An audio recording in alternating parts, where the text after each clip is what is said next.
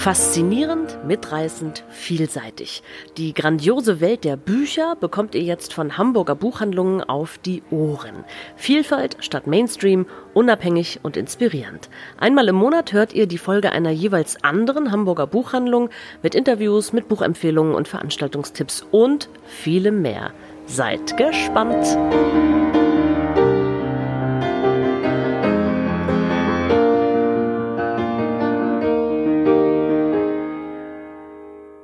Hallo und wieder ist es Zeit für eine neue Hörstofffolge.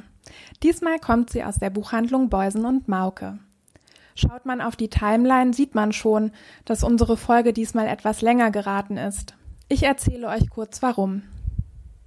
Einige von euch wissen es ja bereits und waren auch schon das ein und andere Mal auch am Abend bei uns. Denn wie viele andere Buchhandlungen auch, haben wir eigentlich ein kleines, aber feines Veranstaltungsprogramm auf die Beine gestellt. Es besteht wie gewohnt aus Lesungen und Gesprächen und war natürlich eigentlich darauf ausgerichtet, euch als Publikum bei uns in der Buchhandlung zu empfangen und zusammen Literatur zu hören, live und unmittelbar.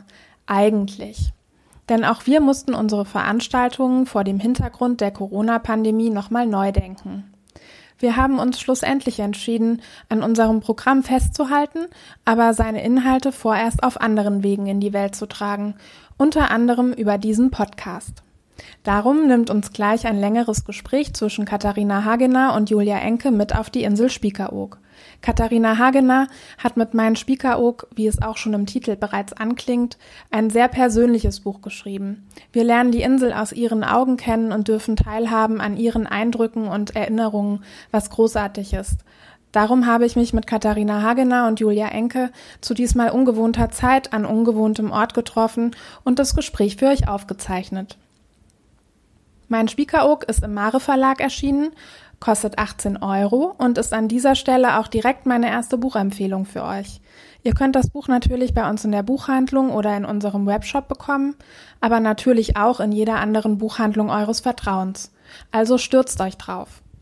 Katharina Hagener ist auch Autorin von einigen weiteren Romanen von Der Geschmack von Apfelkernen zum Beispiel, ihrem Debütroman und auch von Vom Schlafen und Verschwinden und Das Geräusch des Lichts. Julia Enke ist Journalistin, Literaturwissenschaftlerin und Buchautorin. Seit 2015 leitet sie das Literaturressort der Frankfurter Allgemeinen Zeitung und wir kennen sie außerdem als einfühlsame Gesprächspartnerin aus zurückliegenden Literaturveranstaltungen. Im Anschluss an das Gespräch von Katharina Hagener und Julia Enke erwarten euch dann unsere Buchempfehlungen für den Sommer. Ich bin Anja und wünsche euch jetzt erstmal eine schöne Reise auf die Insel Spiekeroog und natürlich ganz viel Spaß beim Hören unserer neuen Episode.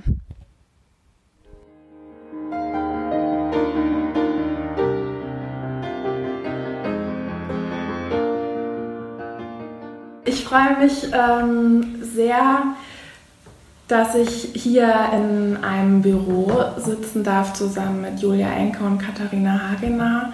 Ähm, leider nicht, wie es eigentlich viel schöner gewesen wäre, im Johanneskontor mit Publikum. Wir haben 9.45 Uhr, leider auch nicht 20 Uhr, ähm, wie es eigentlich auch schöner gewesen wäre für eine Abendveranstaltung in der Buchhandlung. Aber dennoch, es gibt ein ganz tolles Buch, Spiekeroog heißt es. Katharina Hagener hat es geschrieben. Und ähm, darüber zu sprechen und mehr darüber zu erfahren, wollen wir euch natürlich nicht vorenthalten. Und äh, darum sind wir hier. Ich freue mich sehr, dass das geklappt hat. Ganz herzlich willkommen, Julia Enke, Katharina Hagener bei Beusen und Mauke. Dankeschön. Vielen Dank. Ich freue mich auch, ähm, hier sein zu dürfen und mein Spiekeroog vorstellen zu dürfen, was Teil der Insel, dieser Inselreihe ist oder meine Inselreihe von Mare. Und, ähm, und auf das ich und ich habe sehr lange auch schon gewartet, dass ich es endlich schreiben durfte. Und endlich hat Mara mich gefragt. Und deswegen finde ich es umso toller, dass Julia Enke auch noch dabei ist und das wie auch schon mal mit mir auf Spiekeroog war, nämlich. Das stimmt. und ähm, ja, wie schön, dass du da bist. Vielen Dank. Ich freue mich auch, vor allem, weil es ja jetzt, äh, die Sommerferien haben gerade begonnen in, in Hamburg und ähm, auch in anderen Bundesländern schon. Und ähm, ich kenne lauter Leute, die jetzt an die Nordsee fahren und auch auf Nordseeinseln oder an die Ostsee. Und ich glaube, dass diese, diese Nordseeinseln jetzt ähm, einfach ähm, eine ganz große Aktualität haben. Deshalb ist es ein wichtiges Buch genau jetzt. Also für alle, die nach Spiekeroog reisen wollen, aber auch für alle, die eine imaginäre Reise nach Spiekeroog unternehmen wollen, wenn sie lieber zu Hause auf dem Balkon oder im Garten bleiben oder in der Wohnung anhand deines Buchs. Ich glaube, jeder kennt das, ähm, äh, dass er, wenn er an, an die eigene Kindheit denkt, so einen Ort verbindet mit, äh, mit den großen Ferien, ähm, in denen man, äh, an denen man immer war oder wo man die Ferien verbracht hat. Bei manchen mag das der Garten der Großeltern gewesen sein oder der Campingplatz oder ein bestimmtes Land. Meine Eltern sind früher mit uns immer nach Südfrankreich gefahren. Das ist so Inbegriff der Sommerferien, ähm, wo man ja früher auch viel länger war. Also nicht immer nur 14 Tage, sondern oft ähm, die ganzen Schulferien. Ich weiß rückblickend nicht genau, wie Eltern das eigentlich früher gemacht haben. Äh, und bei dir war es Spiekeroog. Ähm, du schreibst, als Kind waren wir, mein Bruder und ich, mit meinen Eltern jedes Jahr in den großen Ferien auf Spiekeroog. Was ist es, wenn du an Spiekeroog denkst und auch als du jetzt ähm, dieses Buch begonnen hast zu schreiben, was fällt dir oder fiel dir als erstes ein, wenn du an Spiekeroog denkst? Als erstes, glaube ich, natürlich fällt mir das Meer ein. Einfach das Meer, was um die Insel herum rauscht, Tag und Nacht zu hören ist. Und dann ist es aber doch sehr stark auch mit meiner Mutter verbunden, die immer, die ich auch wirklich aus Baden kommend, also ich, die, die ich aus Baden komme, immer als heimwehkrank empfunden habe, die immer bei uns, wenn es wirklich kein Wind wehte und wenn es über nachts nicht unter 25 Grad ging, im abgedunkelten Wohnzimmer saß und Hannes Wader plattdeutsche Lieder hörte und äh, sich, glaube ich, sehr stark in den Norden sehnte. Und wo kam deine Mutter her? Aus der Nähe von Bremerhaven, mhm. aber noch äh, in Niedersachsen. Und war, war deine Mutter schon als Kind auf Spiekeroog? Ja. Also ist es sozusagen jetzt eine über Generationen sich äh, weiterspinnende Geschichte? Ja, genau so ist es. Meine Mutter war schon als Kind auf Spiekeroog, meine Großmutter war schon als Kind auf Spiekeroog. Ähm, ich war als Kind auf Spiekeroog und dann zwinge ich jetzt natürlich meine Kinder auch auf Spiekeroog zu sein und und vielleicht, äh, vielleicht werden sie dann auch irgendwann mal wieder später, wenn sie selber die Kinder haben, in Spiekeroog sein. Aber ähm, das weiß man nicht. Vielleicht müssen sie auch ihre eigenen Inseln erkunden. Aber das ist schon sehr stark mit meiner Familiengeschichte verbunden, auf der Insel zu sein und, und, ähm, und auch die Geschichten meiner Mutter von ihrer Kindheit und meine Geschichten, die ich meinen Kindern erzählt habe. Und das ist immer auch stark mit Geschichten und mit, mit Sprache verbunden gewesen. Deine Mutter ähm, war es wichtig, dass dort ein Reizklima herrschte. Ähm, ein Kapitel ist überschrieben mit frische Luft. Das sagen Mütter ja gerne. Kinder müssen an die frische Luft. Und äh, mit dem Reizklima verbinden dein Bruder und du aber eher die Gereiztheit, die ihr untereinander empfunden habt, weil ihr euch oft gestritten habt. Ähm, gleichzeitig ist aber das Reizklima ähm, auch eine Art Metapher in deinem Buch und da, damit meinst du die Geschärftheit der Sinne, als wäre wär sozusagen der Körper ganz offen, alle Poren offen und alle Sinne offen ähm, für Eindrücke. Ähm, äh, diese, diese Gerüche, die du, die du nimmst oder die, die du beschreibst, die, äh, die spinnen sich durch das ganze Buch eigentlich wie ein roter Faden. Ähm, du entwirfst sogar eine Art, ja, man könnte sagen, wie eine Art Geruchskarte dieser Insel. Also wenn du heute über die Insel gehst, ähm, denkst du manchmal, oh, hier riecht es wie früher oder weißt du immer genau, ähm, mit welcher Ecke sich welcher, welcher Geruch verbindet? Ja, ganz, ganz bestimmt. Also ich glaube, bin auch davon überzeugt, dass würde man mich mit einem Hubschrauber über einer Insel oder über dieser Insel abwerfen, würde ich am Geruch erkennen, wo ich mich gerade befinde. Oder auf jedem, jeder Weg riecht wirklich anders. Der eine nach Heckenrosen, der andere riecht nach Pferd, der andere riecht nach, nach Butter-Zimt-Waffel, der eine riecht nach, nach je länger, je lieber, der andere riecht wirklich nach Moos und, und, ähm, und Wacholder oder nicht Wacholder, sondern Krähenbeeren. Und das ist wirklich, vielleicht hat es wirklich was auch mit der Qualität der Luft zu tun. Es gibt keine Autos auf der Insel. Das heißt, die Luft ist wirklich anders als auf dem Festland. Es ist nochmal wie süffiger. Es ist wirklich Atmen ist wie, wie Essen oder wie Trinken und, oder wie, wie, oder wie eine ganz andere weitere Sinneswahrnehmung, so ein Zwischending aus, aus Schmecken und Riechen und, und, ähm, und, und aber auch fühlen mit den, mit den Flimmerhärchen der Lunge als, als Tastorgan. Vielleicht hören wir eine erste Passage, um uns in diese Sinneseindrücke einzufühlen. Fürwort. Das besitzanzeigende Fürwort mein vor einem geografischen Begriff ist heikel. Es klingt nach Aneignung und Ermächtigung, ein besitzergreifendes Widerwort. In Wahrheit liegen die Besitzverhältnisse zwischen Spiekeroog und mir genau andersherum. Diese Insel ist weniger die meine, als ich die ihre bin.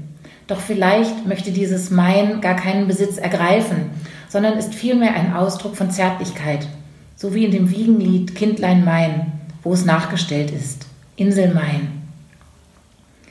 Mein Spiekeroog bedeutet also weniger Eigentum als eigentümliche Verbundenheit, hat weniger mit meiner inneren Haltung zu tun als vielmehr mit meinen Innereien. Bevor ich das Buch Mein Spiekeroog schreiben kann, hat sich Spiekeroog schon in mich eingeschrieben. Längst ist die Insel Teil meines Körpers geworden. Da ist die zwei Zentimeter lange Narbe am Fuß aus jenem Sommer, in dem ich in die scharfe Eisenkante des fast, aber eben nur fast, vollständig von Sand bedeckten Wracks der Verona getreten bin. Als ich das letzte Mal dort war, ragte es hoch aus dem Sand, drauftreten konnte man nicht mehr, dafür aber hineinschauen in das schwarze Innere, vor dem mir graut. Trotz meines geradezu religiösen Eifers beim Einschmieren mit Sonnenschutzfaktor 50 hat die Sonne eine Handvoll Muttermale in meine Haut gebrannt, einen kleinen rauen Fleck auf den Nasenrücken geschnanzt.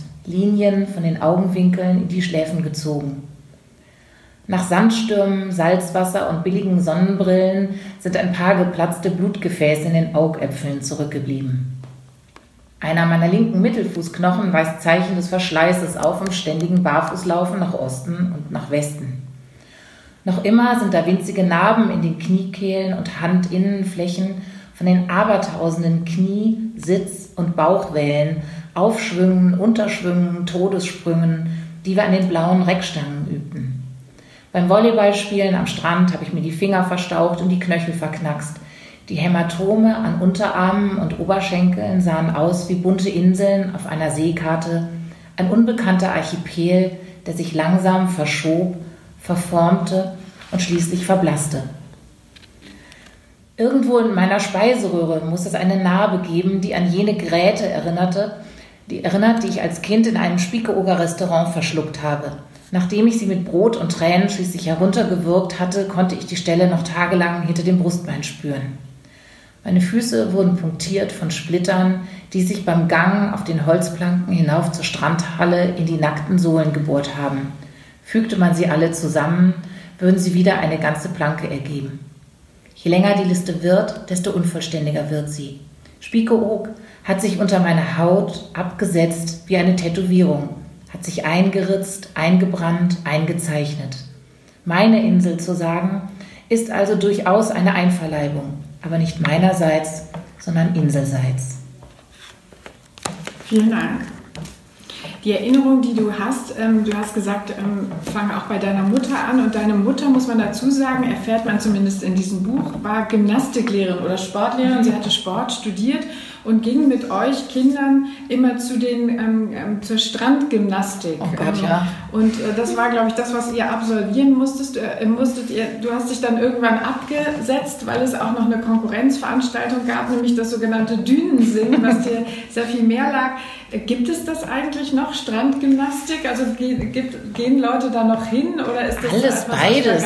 Strandgymnastik, Dünensingen, jeden Tag. Nichts verändert sich. Das ist so herrlich an Schwiegung.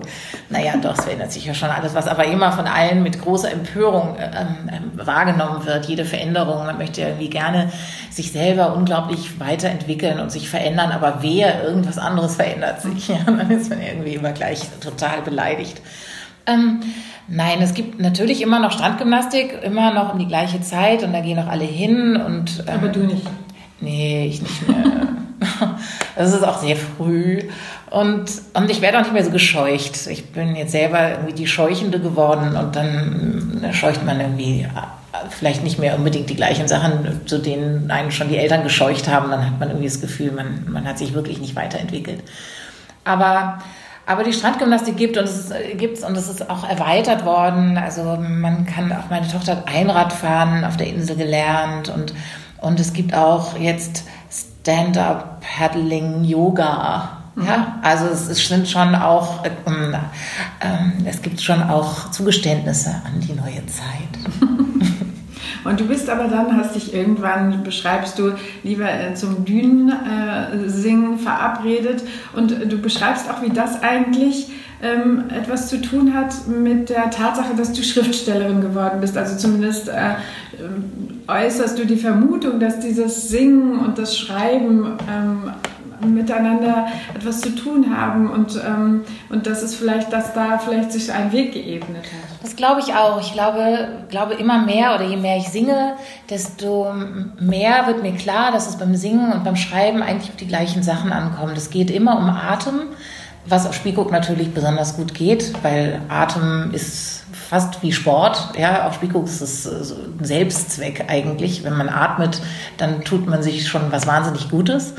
Also und beim Singen wie beim Schreiben geht es um Atem, um Stimme, um, um eine Art von Ton und auch um, um Wahrhaftigkeit. Und ich glaube, beim Schreiben ist es äh, sehr wichtig, deine Stimme zu finden. Ja, ich glaube, gut schreiben können viele Leute, aber so, dass du, sagen wir mal, subjektive Erfahrungen universell erfahrbar machst, dafür musst du wirklich deine eigene Stimme kennen und die auch hören können und die auch rauskitzeln.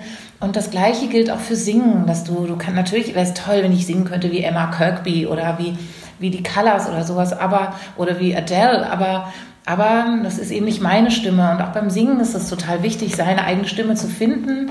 Und wie beim Singen und beim Schreiben geht es auch über Technik natürlich und über Wissen, aber eben auch um Wahrhaftigkeit und dass man sich wirklich prüft, was verstelle ich hier irgendwas, mhm. möchte ich gerne sein wie irgendwas anderes oder wie irgendjemand anderes. Und auch um Atem, so wie man eine Phrase beim Singen in, auf einen Atem singt, so ist es auch ein Absatz oder ein Satz beim Schreiben, der ist wirklich auf deinen Atem geschrieben. Und selbst wenn du verschiedene Figuren hast, die unterschiedlich sprechen, so ist es doch dein Atem, der unter allem liegt. Und, und das ist auch das, was dann, wo dann, bei dem dann Leute sagen, ach, ich kann nicht in all deinen Büchern hören. Und ich denke, dass sie einfach wissen, wie ich spreche und das ist, und ich glaube, dass dieser Rhythmus, den nenne ich vielleicht Atem. Und so, so ist es ja auch beim Schreiben, wenn du, wenn du was fertig geschrieben hast und du liest als Arbeitsschritt, du liest das Ganze laut, dann merkst du schon auch beim Lautlesen, an welche Stellen du vielleicht nochmal gehen musst, weil dein Atem stockt oder weil du es nicht richtig den Absatz nicht wirklich in deinem Rhythmus geschrieben hast. Und dann musst du noch mal drüber gehen. Also, und liest du dir, wenn, während du schreibst, die ganze Zeit auch alles immer laut vor? Nee, nicht während ich schreibe. Ich habe wie immer Angst, weil ich glaube, dann würde ich irgendwie nie vorankommen, weil ich dann immer anfangen würde zu korrigieren, sobald ich was gelesen habe. Nee, das ist eher einer von den letzten Arbeitsschritten. Vielleicht bei einem großen Kapitel oder bei einem Teil oder so, dann lese ich laut. Und am Ende natürlich noch mal mindestens zweimal das ganze Buch von vorn bis hinten laut. Meistens hole ich mir dann immer noch irgendeine Testperson, sonst ist es so langweilig. Ich habe mich gefragt, in dem Buch selber gibt es sehr viele literarische Anspielungen oder Zitate auch von literarischen Büchern. Und ich habe mich äh, gefragt, Romane, aber auch philosophische Werke. Und ich habe mich gefragt, ob das zum Teil auch Bücher sind, die du auf Spiekeroog gelesen hast. Also ob sozusagen deine Ferienlektüre hier auch wieder ähm, wieder ins Buch eingeflossen ist? Weiß ich, glaube ich, gar nicht so genau. Da ist, ich, ich sehe mich auf Spielguck immer nur lesen. Das ist das, was man im Strandkorb am besten machen kann, finde ich, wenn man mal einen Strandkorb für sich alleine hat oder zu zweit. Aber eigentlich sind es, sind es, ist es nicht die Spiekeroog-Lektüre. Aber ich glaube, dass es auch gar nicht nötig ist. Ich glaube schon, dass du durch so eine intensive Erfahrung von Meer und Kindheit und Gerüchten, dass du es in dir trägst. Deswegen heißt es ja auch nicht umsonst mein Spiekeroog und und die Stelle, die ich gerade vorgelesen habe, die hat sich ja, es hat sich ja so in mich hinein eingeschrieben, dass es auch egal ist, ob ich, wo, ob ich, wo ich mich jetzt tatsächlich körperlich befinde, wenn ich irgendwas lese.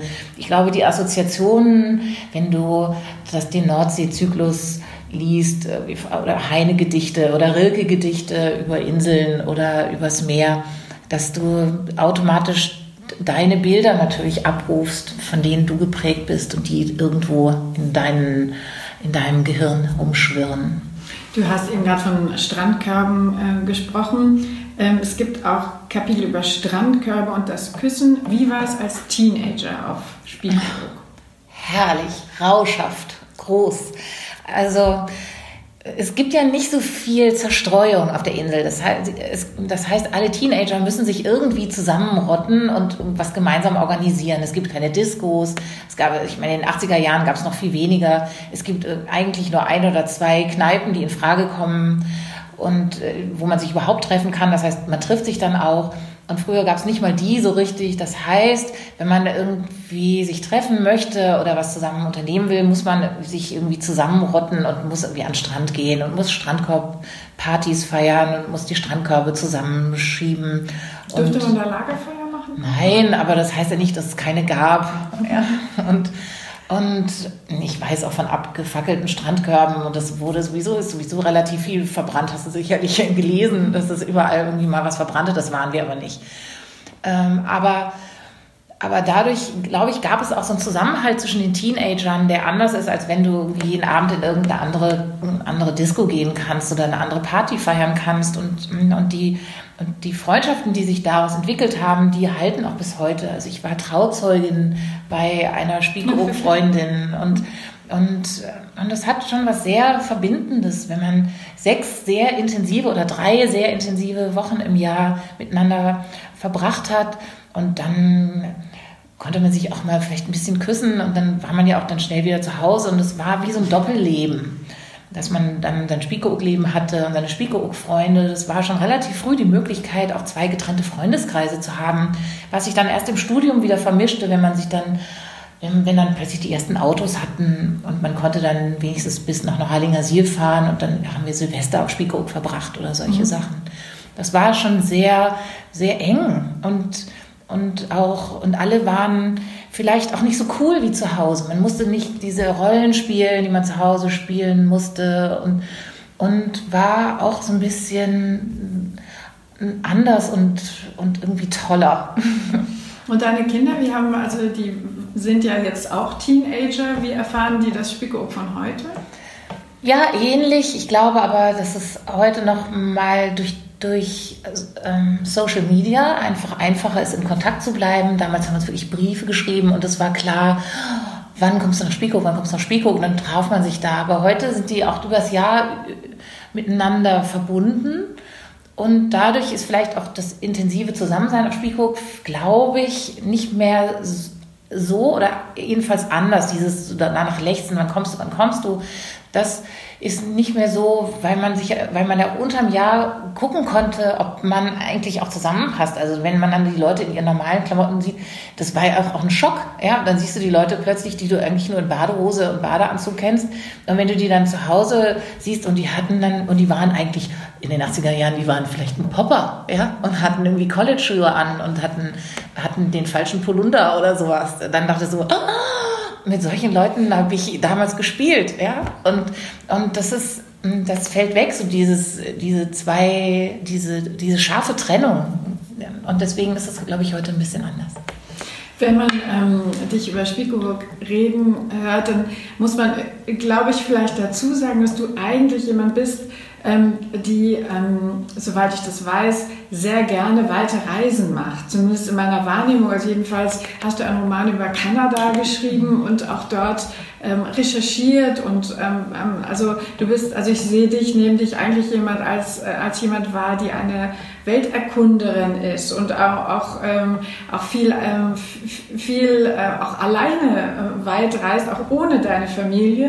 Und mich würde interessieren, ob ähm, Spiekeroog für, ähm, für auch diese Reisen und den Alltag, also für diese verschiedenen Interessen und auch Leben, die man hat und führt, ähm, ähm, ob das sozusagen der Anker ist. Ne? Also welche Funktion hat dieses Spiekeroog? Man könnte jetzt denken, ah, die reist immer nach Spiekeroog, die hat nicht viel von der Welt gesehen, aber so ist es ja nicht. Ne? Also die Insel ist ja sozusagen ein Element in deinem Leben, das so eine Art Konstanze äh, und, und wie du eben schon ironisch gesagt hast, nicht Veränderung ist. Also da natürlich verändert es sich dort und auch die, also sowohl das Leben äh, natürlich äh, nicht so sehr wie, äh, wie vielleicht woanders oder auch in einer Großstadt, aber, aber welche Funktion hat in deinem eigenen Leben als Schriftstellerin ähm, äh, diese Insel? Ist das so eine Art Anker, ähm, äh, Anker so ist schön. Heimat, mhm. ähm, die man vielleicht woanders nicht verspürt?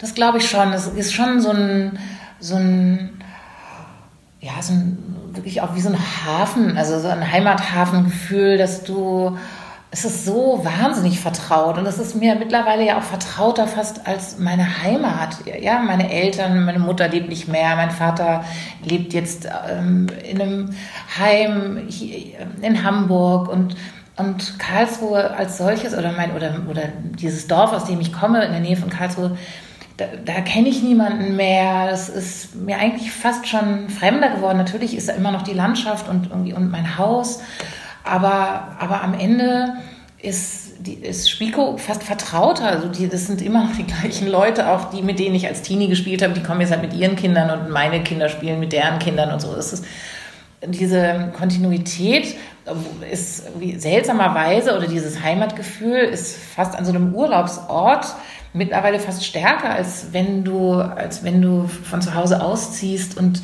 und, und nicht mehr wieder zurückkommst oder nicht mehr da leben kannst oder einfach auch aus praktischen Gründen dann nicht mehr zu, äh, zurückkommen kannst oder zurückkommst. Und, und wohingegen es vielleicht in meiner Heimat immer mehr Leute auf dem Friedhof sind, die ich kenne, so ist es irgendwie auf Spiko geht es dann doch irgendwie so ein bisschen mehr das Leben weiter. Also insofern, darüber habe ich eigentlich noch nie nachgedacht, aber eigentlich ist es so. Das fällt mir jetzt erst auf. Und, und von daher, was du sagst oder was du beobachtet hast, dass es so eine Konstante ist, stimmt wirklich war, was mir gar nicht so bewusst war. Und ich nehme mich aber selber auch gar nicht so sehr als Weltenbummlerin wahr, sondern ich habe immer das Gefühl, na, ich muss jetzt da wieder hin, weil ich natürlich übers Nordlicht schreiben will, also muss ich jetzt nach Kanada. Das hört sich, das meine ich jetzt nicht ganz ernst, aber, aber, aber so dieses, dieses Vertraute, was Spiko für mich hat, das ist schon auch wichtig und, und, auch, und gibt mir auch eine Art von Halt. Das ist, glaube ich, schon so. Und es ist tatsächlich auch so, dass ich nicht viel von der Welt gesehen hatte, zumindest bis ich 18 war. Ja? Und dann, aber erst ganz lange, dann war ich auch wirklich ganz lange nicht auf Spiekeroog und bin wirklich auch erst wieder zurückgekommen, zumindest im Sommer wieder zurückgekommen, als ich selber Kinder hatte. Ja, aber das ist natürlich jetzt, man gewinnt einen falschen Eindruck, weil du hast ja auch lange in Irland das gelebt. Stimmt. ja, das stimmt. Und in England. James das Joyce stimmt. beschäftigt. Das also stimmt. du bist schon. Das stimmt. Ja, so ich habe viel im Ausland gelebt, wobei ich immer finde, dass wenn man irgendwo lebt, dann ist es nochmal anders, weil man dann ja auch wieder so ein Zuhause hat. Und ich glaube, ich brauche immer irgendwie das Gefühl, so, ein, so, eine, so eine Vertrautheit irgendwo zu haben. Ich kann nicht so gut heute hier, morgen dort. Und als ich mal Interrail gemacht habe, mein Bruder ist von Oslo nach Marokko gefahren und ich habe es gerade mal geschafft, irgendwie von Großbritannien nach Schottland und wieder zurück nach, also nach England oder sowas zu gehen. Also ich mag gerne mindestens drei Tage an einem Ort sein, damit ich überhaupt das Gefühl habe, da gewesen zu sein. Und deswegen finde ich auch immer, je länger oder je öfter ich einen Weg gehe, desto mehr kann ich auf dem Weg sehen und bin ich damit beschäftigt, mich zu orientieren und irgendwie von, von, den, von den neuen Dingen so überwältigt zu werden, sondern, sondern dieses im Kleinen und deswegen ist so eine kleine Insel für mich eigentlich perfekt, dass ich, ähm, in dem, in, wenn die ich wirklich so gut kenne, dass sie sich fast in mein Körpergedächtnis eingeschrieben hat und dann, und dann die Dinge zu sehen, das ist eigentlich das, bei dem ich, aus dem ich das meiste schöpfe. Du hast eben gesagt, du bist nach Kanada gefahren, um das Nordlicht zu sehen. Es gibt in meinem Spiekeroog auch ein Licht, nämlich ein Leuchten. Es gibt eine Stelle, die mir tatsächlich am meisten gefällt, ähm, äh, es ist eine, eine Stelle, an der du ähm, mit deiner Tochter zusammen das Meeresleuchten siehst oder ihr das Meeresleuchten zeigen kannst und sie nachts weckt. Ähm, du versuchst auch deinen Sohn zu wecken, der aber so tief schläft, dass er überhaupt nicht, äh, ja, der überhaupt nicht äh, aufzuwecken ist. Und äh, genau, vielleicht können wir diese Stelle. Ich kann ja kurz mal, oder ich muss mal gucken, wie die, wie lang die ist. Ah ja, dann gucken. Ich kurz, während ich lese, okay? Vor einigen Jahren wollte ich meinen Kindern zum ersten Mal das Meeresleuchten zeigen. Es war mehrere Tage sehr warm und windstill gewesen und in der Nacht würde das Wasser ganz niedrig sein. Ich lief an den Strand, um zu schauen, ob es leuchtete, aber schon auf halbem Wege kam mir eine Freundin entgegen, die ich fragen konnte und die mir bestätigte, dass es gerade angefangen habe. Sofort drehte ich um und rannte wieder zurück. Es war nach Mitternacht, die Kinder schliefen schon, sie hatten den ganzen Tag Schlagball gespielt, waren hundertmal im Wasser gewesen, wir hatten gekocht und sie waren irgendwann ins Bett gekippt. Ich rüttelte erst am älteren Kind, meinem Sohn, aber das war aussichtslos.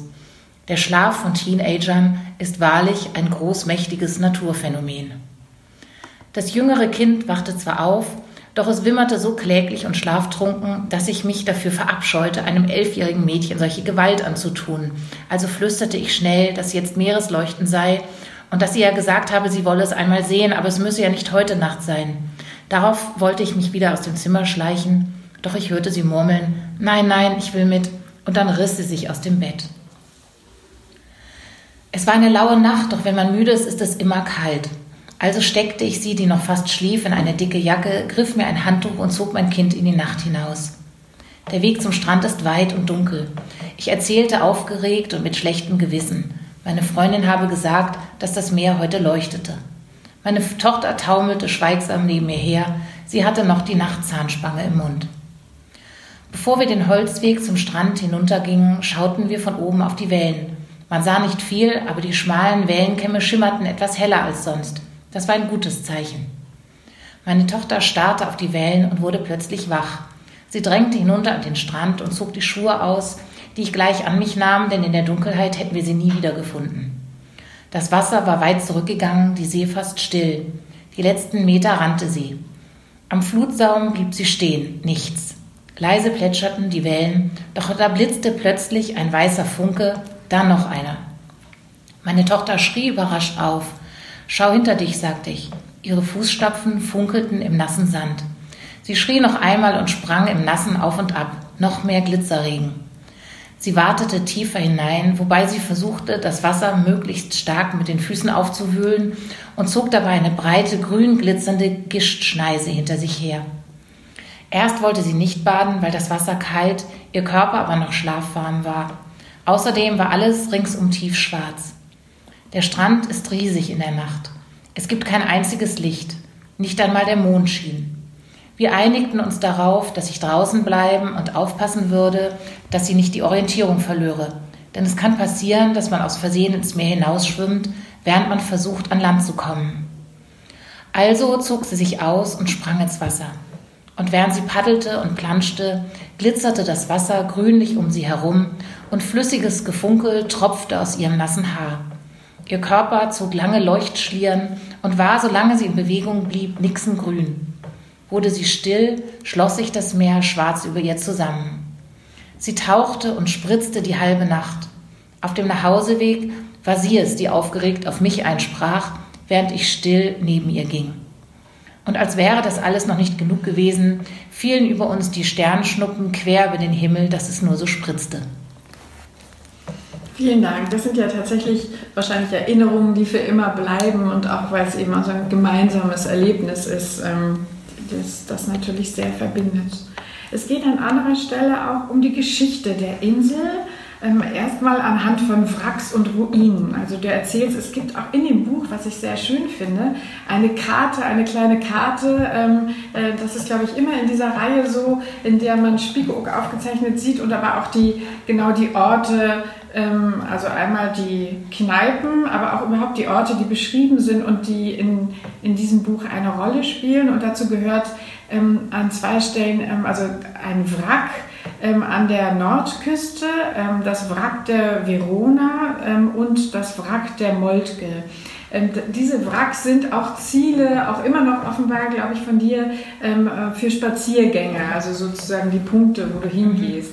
Diese Wracks und Ruinen spielen eine Rolle, aber auch ähm, ein Internat, ich glaube das einzige deutsche Internat auf einer Insel, die sogenannte Hermann-Lietz-Schule, auf die Werner von Braun, der Raketenkonstrukteur und äh, spätere SS-Sturmbahnführer zur Schule ging. Es geht auch um ähm, Spiekeroog im Zweiten Weltkrieg. Hast du diese Geschichte, ähm, die ja eigentlich angeeignet oder nachgelesen und sie recherchiert, als du jetzt dieses Buch geschrieben hast? Oder gab es schon immer so eine Art Bewusstsein davon, vielleicht auch ähm, eine Erkundung auch durch diese, durch diese Wracks und Ruinen?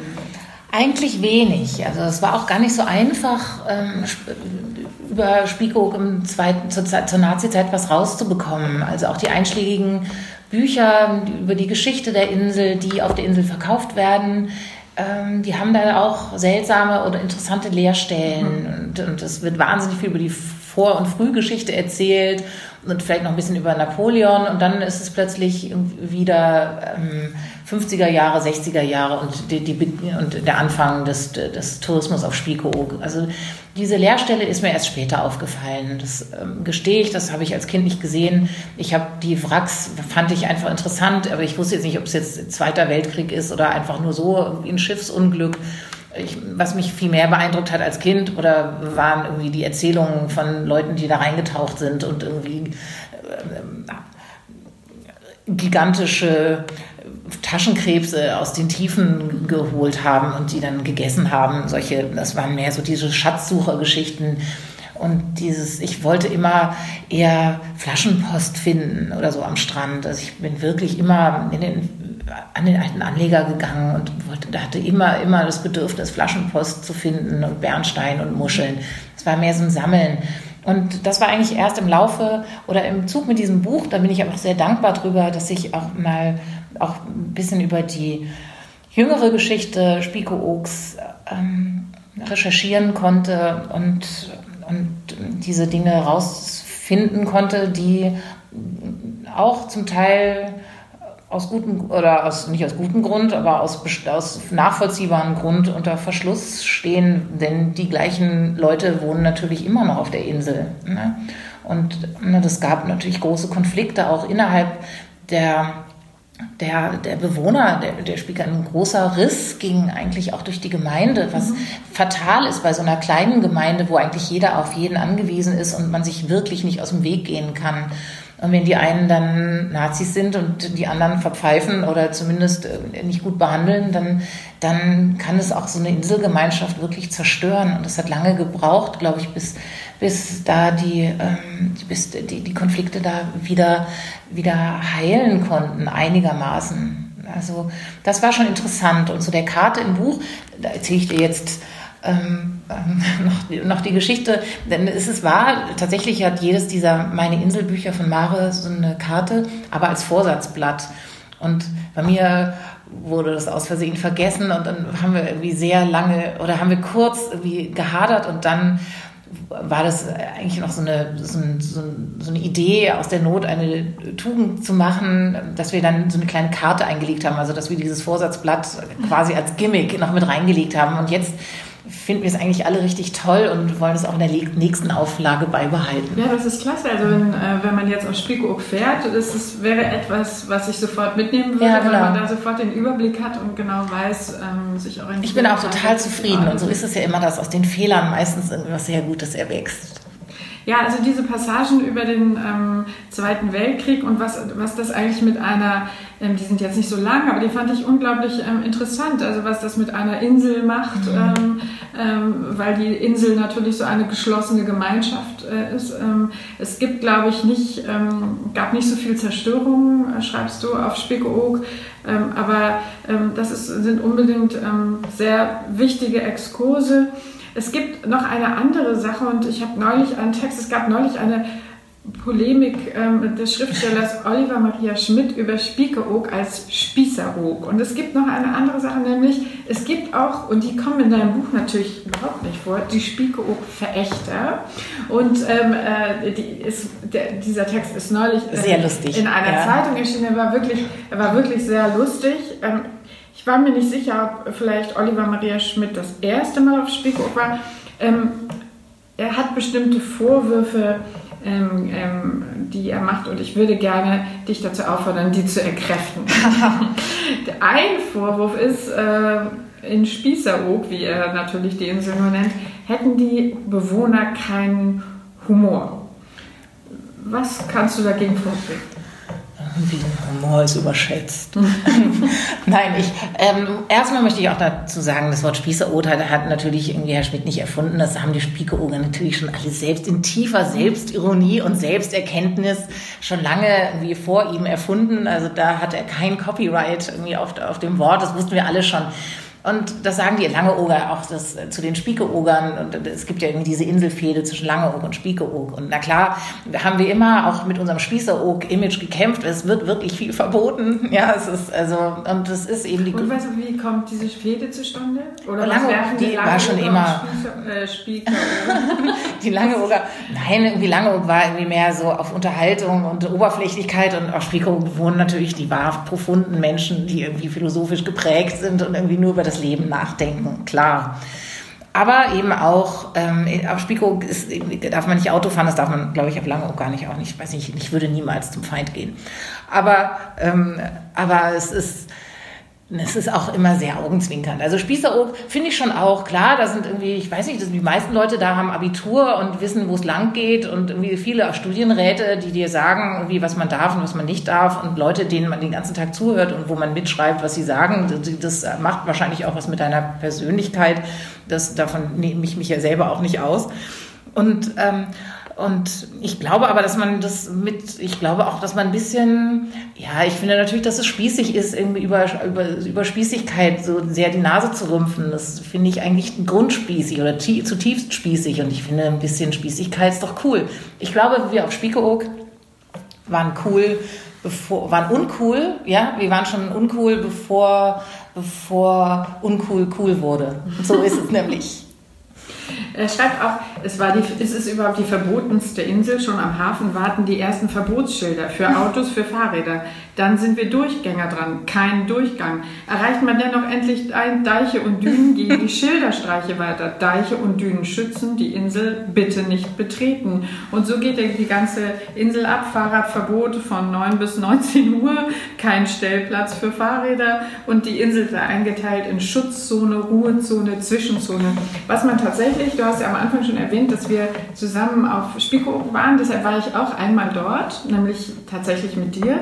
Ähm, es ist eine sehr, ähm, äh, in meiner Wahrnehmung, protestantische karge Insel. Also es ist sozusagen eine, es gibt zum Beispiel ein, das spielt bei dir keine große Rolle in diesem Buch, ist mir aber in Erinnerung geblieben, ähm, ein, also ein Kurhaus, und da gibt es auch so, kann man Massagen und so Anwendungen machen lassen, so Seebad, Reizklima-Anwendungen.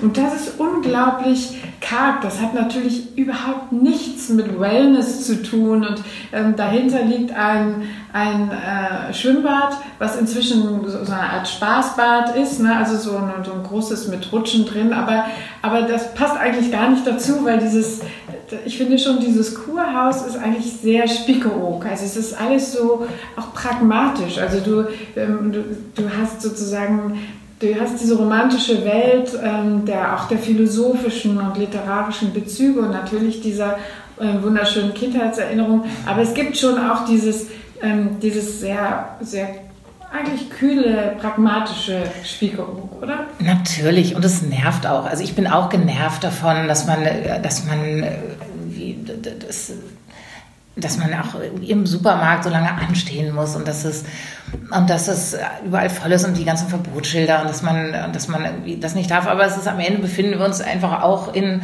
in einem Naturschutzgebiet. Ja, das Wattenmeer ist ähm, Weltnaturerbe und, und, und die Spiekeroog ist tatsächlich in seiner Gänze auch Teil dieses Wattenmeers. Also auch der Strand ist Watt und also das gehört alles dazu zu diesem und, und ich finde schon auch, ich finde schon auch, dass, dass es dass man den Vögeln auch ein bisschen Ruhezone lassen soll. Und Ruhezone heißt nicht, dass irgendwie, dass jetzt irgendwie Herr Schmidt irgendwie in Ruhe irgendwo sitzen darf, sondern es ist Ruhezone für die Robben und Ruhezone für die Vögel, die dann nisten. Und, und ich, da ist es gerade am lautesten eigentlich, denn die Vogelschreie sind wirklich auch die ganze Nacht über und auch, und, aber das ist für mich, das, das ist so der Preis, den du zahlst. Du kannst halt nicht überall hin und kannst halt nicht überall, kriegst halt nicht an jeder Ecke eine Cola. So, das kriegst du halt nicht. Und, und, und ja, Wellness, kriegst du vielleicht auch nicht so viel, obwohl viele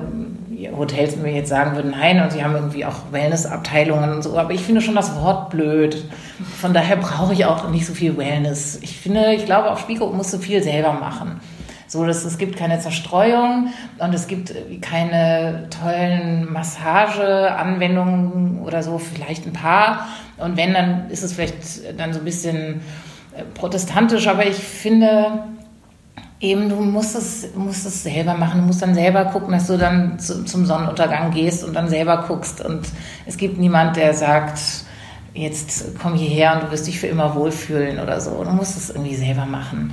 Aber klar, du kannst immer überall auf die Verbotsschilder gucken und manchmal nervt es mich auch. Das nervt mich wirklich und es nervt mich auch. Also die gibt sie, es wirklich? Ja, die gibt es auch und es, und es wird auch, und, und es, es machen sich auch einige, äh, spielen sich auch dann da sofort als Hilfs, Hilfssheriff auf. Ja, das kennst du aber auch Badegäste, die dich dann anmotzen, wenn du irgendwie mal fünf Meter mit dem Fahrrad irgendwo entlang gefahren bist oder so und und ähm, das nervt und das ist schon auch, dass du denkst, ja, das ist Deutschland. Aber es ist dann auch Deutschland, dass dann, dass eben nicht so viel Müll rumliegt und dass du und dass, dass alle so ein bisschen das Gefühl haben, sie wollen, du, du kannst das Wattenmeer schützen. Klar kommen, wie du selber am Anfang gesagt hast, jetzt in der Zeit, wo, wo du nicht mehr so weit reisen kannst und willst, es sind schon auch die Leute, die schon vorher Flugscham hatten, die nach Spiekeroog gefahren sind. Und es sind nicht immer unbedingt die, das sind nicht die Leute, die die ganze Nacht Spring Break auf Ibiza machen. Das sind, das, die sind's nicht. Und von daher wenn man die dann gerne trifft, dann, dann ist es vielleicht wirklich die falsche Insel. Aber es ist ein bisschen was für verschrobene Leute, die gerne für sich sind. Du hast eben das Wattenmeer erwähnt, das spielt ja auch eine große Rolle. Und das kenne ich aus meiner Kindheit auch, weil meine Eltern, äh, meine Großeltern in Cuxhaven gelebt haben und wir waren dann immer, da konnte man ähm, ähm, konnte man nach Neuwerk Watt wandern, mhm. von Cuxhaven aus. Und das war immer eine besondere Zeit, weil das eben sozusagen mit den Gezeiten verbunden ist und weil es immer etwas abenteuerlich ähm, ist. Du schreibst an einer Stelle auch über die Gefahren von Spiekeroog und das Gefährlichste schreibst du ist das Meer. Und die Kenntnis des Meeres ist sozusagen ähm, auch eine Herausforderung. Also es ist ja auch das, was man vielleicht lernt als Kind oder auch als Erwachsener, ähm, was das Meer ist, wo die Gefahren liegen, was man, das spielt auch bei dem Meeresleuchten ähm, Kapitel Rolle, was man lieber nicht tun sollte nachts, ähm, um die Orientierung nicht zu, ähm, zu verlieren. Und ähm, dieses Wattenmeer, wie würdest du das beschreiben als reich mit seinen ähm, ja, äh, Organismen und Lebewesen? Also das, äh, das ist ja sozusagen eine besondere Zone. Ja? Ist es auch. Und es ist auch einerseits auch karg und grau und schleimig und platt und, und, und wenig, also jetzt das, das richtige Wattenmeer, also das Watt, dieses schleimige Stück zwischen, mhm. den, äh, zwischen Festland und, und, und Insel. Ähm, das ist wirklich so ein Zwischenreich, eigentlich auch so eine Zwischenwelt, wo auch Leute, wo auch Lebewesen wohnen, die, die beides brauchen, also die, die, die Salzwasser brauchen und Süßwasser brauchen, die auch mal trocken fallen müssen, die mal überflutet werden müssen. Also das ist wirklich auch so ein Zwischenreich, so eine, und das finde ich auch immer so schön beim Überqueren des Wattenmeers, wenn man dann auf der Insel ist, dass es auch wirklich wie so, eine, wie so, ein, wie so ein Übergangsritual ist, die, die Fährfahrt und über, über, dieses, über diese seltsame Gegend mit, mit, mit dem wirklich niedrigen Wasser und, und, und, dieser, und, und das blubbert alles und es zischt und die, die Muscheln machen kleine Blasen und die Würmer spritzen äh, ihre kleinen Sand-Spaghetti-Häufchen in die Gegend und das ist und es ist alles atmet und zischt und blubbert und brodelt und mhm. lebt. Und das hat so was so, so Ursuppenartiges, was mir eigentlich, eigentlich immer gut gefällt. Aber das, es erinnert so ein bisschen an das Zeug, was man früher im Sandkasten so gebraut hat und dann seine Freunde gezwungen hat, es zu trinken oder so. So, so. Wer jetzt nach Spiekeroog fährt, also bevor wir gleich noch eine dritte Passage hören, was würdest du mit ihm, also in diesem Sommer, der ja nun dieser Nach-Corona-Sommer ist, also äh, wir hoffen alle, dass es die zweite Welle nicht und schon gar nicht auf Spiekeroog geben wird. Was gibst du ihm mit auf dem oder ihr mit auf dem Weg? Also ähm, ähm, was, ähm, was sollte man unbedingt vielleicht zum Beispiel als erstes tun? Äh, was ist die beste Badestelle? Ähm, was kannst du als praktische Tipps für diesen Sommer also die Badestelle ist wirklich tatsächlich die Stelle am Hauptstrand, weil es auch nicht so ganz ungefährlich ist, außerhalb der Badestellen irgendwie zu baden. Also da möchte ich schon die Menschen bitten, wie in den, in den von der, vom DLRG bewachten Badezeiten auch die Badezeiten einzuholen. Also nicht bei ablaufendem Wasser ins, ins weit rausschwimmen, weil man dann wirklich abgetrieben wird. Die Strömungen sind wirklich stark, gerade auch zwischen den Inseln dann ähm, finde ich schon, dass man unbedingt Eis in der bunten Kuh äh, essen muss. Und ich finde, dass man im Kapitänshaus kann man, kann man ruhig mal was essen und ich mag Tetit, wenn schlechtes Wetter ist und ich liebe den Zeltplatz-Kiosk, weil es da einfach alles gibt. Das ist wirklich auch so ein wundersamer Ort, so, ein, so, ein, so eine, ja, so eine Wundertüte, so eine kleine Baracke und, und, und, und man findet alles, was man braucht. Und ist denn der Campingplatz geöffnet diesen Sommer? Der Campingplatz ist leider diesen Sommer zu. Aber der ist nicht der Zeltplatz. Der doch, doch, doch. Zeltplatz und mhm. Campingplatz ist das gleich und der ist diesen Sommer wirklich geschlossen. Das war das Letzte, was ich gehört habe, was äh, traurig ist, denn eigentlich hat man ja im Zelt schon irgendwie auch genügend Abstand, aber ich glaube, es geht dann da um die Duschen oder sowas. Ich weiß es mhm. nicht genau warum, aber es wird, bleibt dies Jahr zu. Denn die Zeltplatzfraktion war ohnehin nochmal wieder so eine andere eigene, wie so eine kleine Insel auf der Insel, so eine eigene eingeschworene Gemeinschaft. Das waren die coolen, das waren dann die nicht so spießigen, wie ich war gehört zur spießigen Strandkorb-Fraktion. Und ihr ähm, fahrt ihr immer in die gleiche Ferienwohnung oder hat sich das im Laufe der Jahre immer wieder auch verändert? Oder habt ihr ja, das neue Orte sich. gefunden? Ja, das verändert sich. Ich, manchmal hat man auch nicht so die Wahl, denn die Insel ist klein und hat eine begrenzte Anzahl von Betten und dann muss man manchmal auch nehmen, was man kriegen kann. Es, mittlerweile kenne ich einfach auch ein paar Leute und dann weiß ich, da kann ich vielleicht auch mal ein bisschen später fragen, ob die noch was frei haben. Aber ansonsten machen wir es irgendwie wie alle, dass wir irgendwie gucken, dass wir irgendwo Platz finden. Was macht man bei schlechtem Wetter? Es kann ja plötzlich auch kalt oder sehr regnerisch sein in diesem Reizklima. Was macht man, damit es nicht zu viel Gereiztheit gibt? Ja, also die, die, die, die normalen Spiko gehen natürlich trotzdem irgendwie ans Meer ja, und gehen irgendwie, man kann ja natürlich auch bei Regen den Strand schön finden. Ich mag ihn auch sehr bei Regen und bei schlechtem Wetter. Ich mag es gerne, wenn es stürmt. Und dann, dann ziehst du dir halt eine Schicht mehr an und gehst trotzdem zum Wrack. Also, und hast, freust dich auf einen, Rückwind, auf einen Rückweg, wenn du Rückenwind hast. Aber ansonsten trinkst du viel Tee, wirklich viel Tee und, und, ähm, und du machst aber eigentlich das gleiche wie bei gutem Wetter. Du ziehst dir deine Sachen ein bisschen enger und gehst spazieren. Jetzt hören wir noch eine, eine abschließende Passage aus dem Buch.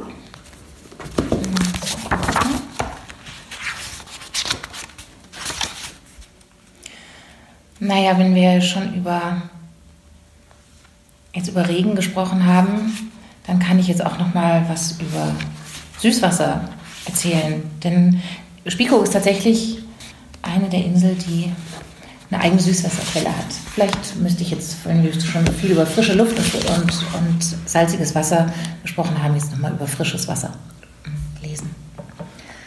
Für meine Mutter bedeutete Reizklima, dass wir besonders viel atmen und ununterbrochen an der frischen Luft sein sollten. Und natürlich viel schlafen, möglichst an der frischen Luft, die hier frischer war als irgendwo sonst auf der Welt, ebenso wie das Leitungswasser. Über das Spiekeroger Leitungswasser geriet meine sonst eher verhaltene Mutter richtig ins Schwärmen. Zahnputzbecher um Zahnputzbecher kippte sie von dem Zeug hinunter und schüttelte ungläubig den Kopf darüber, wie köstlich es war. Das mit der Luft konnten wir noch hinnehmen, doch ihre Vorliebe für das Leitungswasser ließ uns am Verstand unserer Mutter zweifeln. Wenn mein Bruder und ich auf Spiekeroog Wasser ins Becken einließen, wurde es gelblich und bräunlich, egal wie lange wir den Hahn laufen ließen. Gelblich und bräunlich sind nicht die Farben, die man sich für sein Leitungswasser erhofft. Mein Bruder und ich waren angewidert, glaubten, dass im besten Falle die Armaturen unserer Pension rostig seien oder aber, dass man in Ermangelung von Süßwasser einfach Brackwasser in die Leitungen gekippt habe. Meine Mutter erklärte uns, dass das Gelbliche und Bräunliche gerade das Gesunde sei. Schicksalsergeben tranken wir die Brühe aus den längst gerippten Zahnputzgläsern. Waren wir erst vergiftet, würde sie schon sehen, was sie von ihrem Leitungswasser hatte. Unser Vater, der auf Spiekeroog viel Zeitung las und an der frischen Luft schlief, nahm die Gelegenheit wahr und ging mit meinem Bruder und mir zum Wasserwerk hinterm Hallenbad. Den Mann, der dort herumlief und uns eigentlich gerade verscheuchen wollte, zog unser Vater gleich in ein tiefes Wasserwerksgespräch. Mein Vater liebte es mit Wasserwerksangestellten, mit Elektrizitätswerksarbeitern, mit Leuten von der Müllverbrennungsanlage, dem Recyclinghof, den Abwasser- und Kläranlagen, Kraftwerken und Raffinerien zu fachsimpeln. Er ist Experimentalphysiker, aber seine größte Leidenschaft gilt der Optimierung des Alltäglichen. Er ist ein fundamentalistischer Realo. Daher sind städtische Werke seine Spezialität. Sie haben etwas mit physikalischen Prozessen zu tun und bieten zugleich, da sie dem Staat unterstehen, viel, sehr viel Raum für Verbesserung. Der Mann vom Spiekeoger Wasserwerk erklärte uns, dass es eine Süßwasserlinse gebe, gleich hier in den Dünen. Sie bestehe aus Regenwasser, das sich unterirdisch sammle und nicht weit unter der Oberfläche eingeschlossen sei. Eigentlich erklärte es mein Vater ihm und er nickte und sagte genau oder vielleicht jau. Das Interesse meines Vaters freute ihn trotzdem, das konnte man sehen. Zwar löste das Wasserwerk in mir keine ähnliche Verzückung aus wie in meinem Vater, aber das Wort Süßwasserlinse umso mehr. Schon als Kind hegte ich eine große, durchaus mit Angst versetzte Vorliebe für Wasserlinsen, jene leuchtend grünen Blättchen, die sich als trügerische Teppiche auf Teichen ausbreiteten. Die Wasserlinsen bildeten eine durchlässige, wenngleich undurchsichtige Grenze zwischen der Welt und einem verborgenen Wasserreich.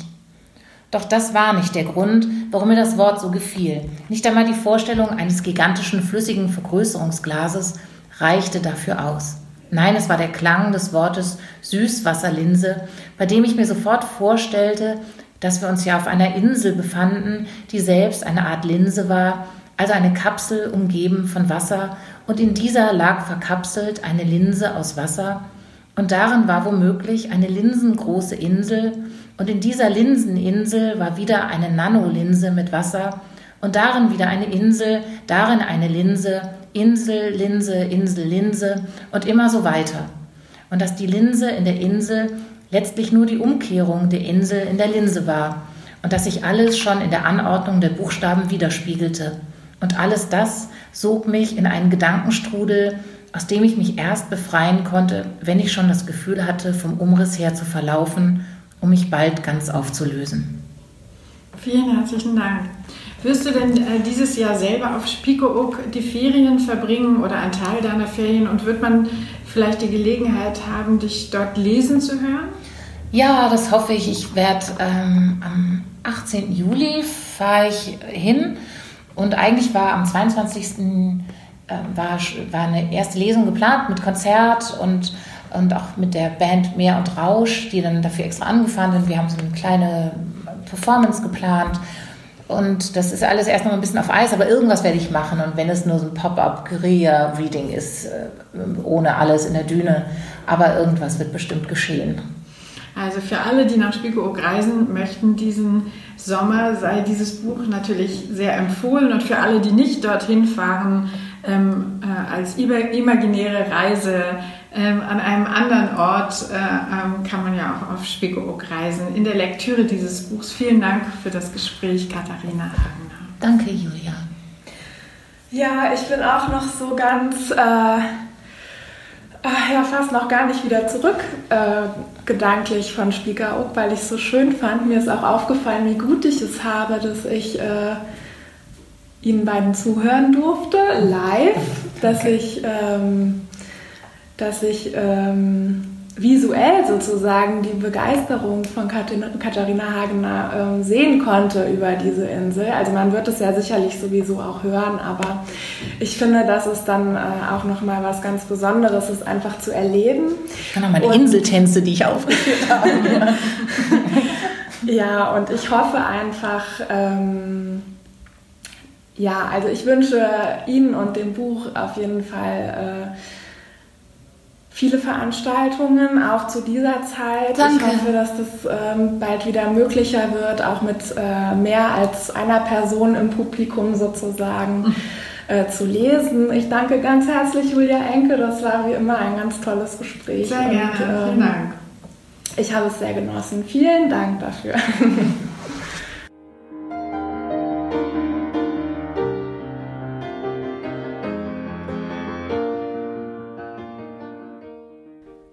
Bestimmt denkt ihr jetzt schon darüber nach, bald mal nach Spiekeroog zu reisen. Habe ich recht? Ich möchte das jedenfalls gerne und habe es dabei besonders auf das Meeresleuchten abgesehen. Als wir uns an der Tür verabschiedet haben, hat mir Katharina Hagener diesbezüglich noch einen Hinweis mit auf den Weg gegeben, den ich euch natürlich nicht vorenthalten will.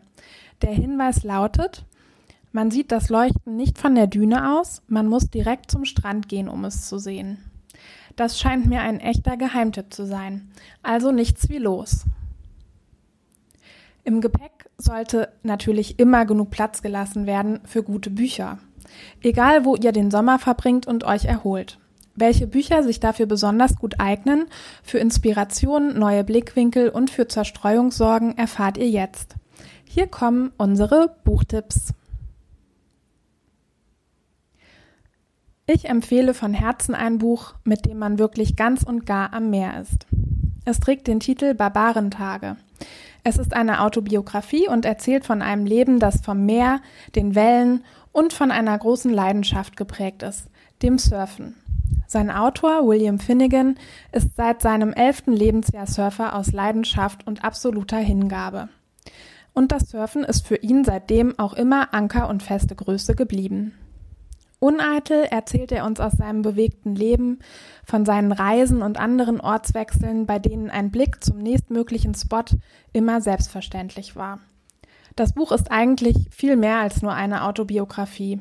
Es ist natürlich auch eine Abenteuergeschichte, die Geschichte einer endlosen Reise und eine ganz große Liebesgeschichte. Vor allem aber hat es das Zeug zum Klassiker, finde ich, denn es ist absolut zeitlos. Spätestens nach der Lektüre des Buches schaut man anders aufs Meer. Man denkt anders über Wind nach und über das Wasser mit seinen Wellen, Strömungen und seiner Launenhaftigkeit. Für sein Buch wurde William Finnegan 2016 mit dem Pulitzerpreis ausgezeichnet. Es ist bei Surkamp erschienen und mittlerweile für 12 Euro im Taschenbuch erhältlich. Aus dem Englischen ins Deutsche übertragen hat es Tanja Handels. Ich kann mir wirklich keine bessere Ferienlektüre vorstellen. Zwischendrin sollte man immer mal mit dem Blick in die Ferne schweifen, egal ob am Meer, über Täler und Berggipfel oder Hausdächer hinweg. Und jetzt geht es weiter mit dem Buchtipp meiner Kollegin Inga.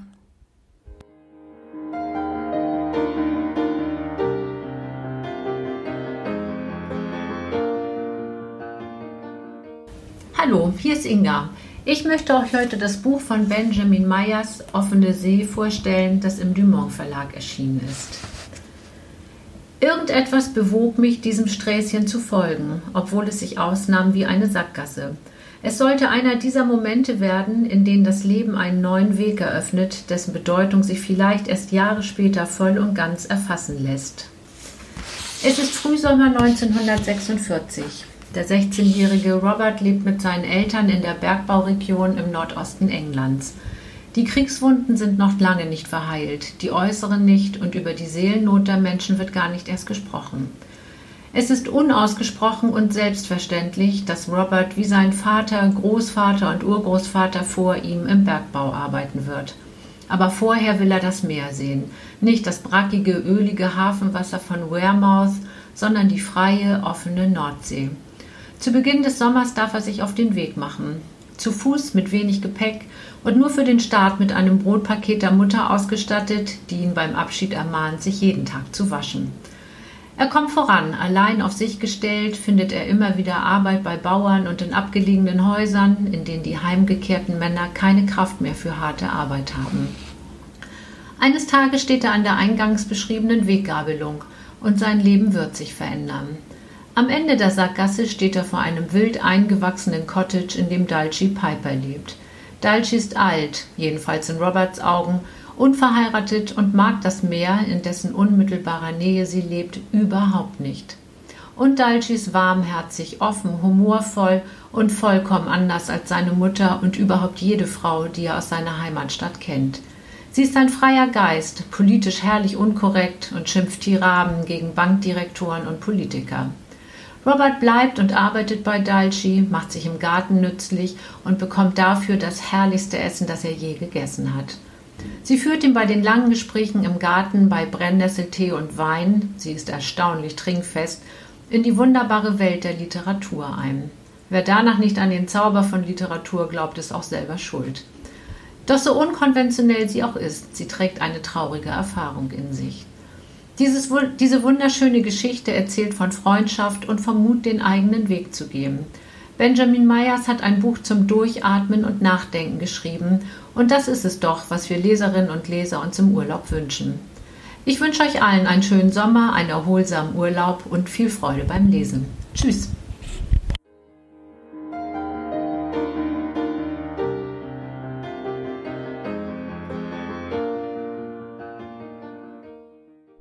Hallo, ich heiße Beate und meine beiden Empfehlungen für die kommenden Sommertage sind Hamburg zum Verweilen, herausgegeben von Antje Flemming und Volke Havekost, wunderschön gestaltet von Katinka Reinke und in diesem Frühjahr bei Reklam erschienen. Und meine zweite Empfehlung, eines meiner absoluten Lieblingsbücher, zu dem ich immer wieder greife und einfach irgendwo aufschlage und ein paar Zeilen lese, Erling Kagge, Stille, ein Wegweiser, erschienen im Inselverlag. Beides sind schmale Taschenbücher, also ideal zum immer dabei haben. Und ideal für diesen Sommer, der ja doch etwas anders werden wird, als wir es gewohnt sind. Also warum es nicht positiv sehen und die Gelegenheit nutzen, die eigene Stadt literarisch zu erkunden.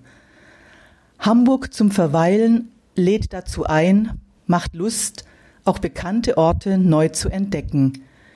Wie wäre es zum Beispiel, wieder einmal auf dem Großneumarkt mit Uwe Timm der Frage nachzugehen, wer wirklich die Currywurst erfunden hat und, in, und zu schauen, wo Frau Brücker gelebt hat? Oder mit Karin Duwe eine kurze Fahrt über den Jungfernstieg zu machen und bei der Gelegenheit anschließend am Rathausmarkt beim Denkmal für Heinrich Heine vorbeizuschauen? Jeder kurze Textauszug, jedes Gedicht ist mit der Beschreibung der Sehenswürdigkeit verbunden. Und auch wenn man das Gefühl hat, ich kenne ja das alles schon, merkt man bald, dem ist überhaupt nicht so. Natürlich sind Joachim Ringelnatz und Wolfgang Borchert ebenfalls vertreten. Passend dazu gibt es ein Notizbuch für all die eigenen Neuentdeckungen und vielleicht ja auch für so manches, was einem beim Spazierengehen durch den Kopf geht. Wie sich der Sommer 2020 wohl in ein paar Jahren lesen wird? Meine zweite Empfehlung, Erling Kagge, Stille. 33 einzelne Gedanken über Stille und Einsamkeit. Botschaften, kleine Momente wahrzunehmen und zu genießen. Diese kleinen Momente gibt es überall, wir sehen sie nur oft nicht. Stille bedeutet für jeden von uns etwas anderes und mit diesem Buch lässt sich die eigene Stille finden. Man muss nur eine kleine Pause zwischen all dem Trubel einschieben, innehalten und seine Umgebung bewusst wahrnehmen. Dieses Buch ist kein Ratgeber. Es ist einfach ein Buch, das einen selbst runterkommen lässt. Und das ist ja schon eine ganze Menge. Dann findet sich Stille auch in einer Millionenstadt wie Hamburg, wobei ich persönlich finde, dass Hamburg es einem nicht allzu schwer macht, seine ganz eigene Persön seine ganz eigenen persönlichen Orte der Stille zu finden. In diesem Sinne wünschen wir allen einen schönen Sommer und viele spannende, nachdenkliche, lustige, wie auch immer Entdeckungen. Das Entscheidende ist die Lust an Entdeckungen und das ist ja das Schöne an Büchern. Im August hört ihr an dieser Stelle die Bücherstuben Nord.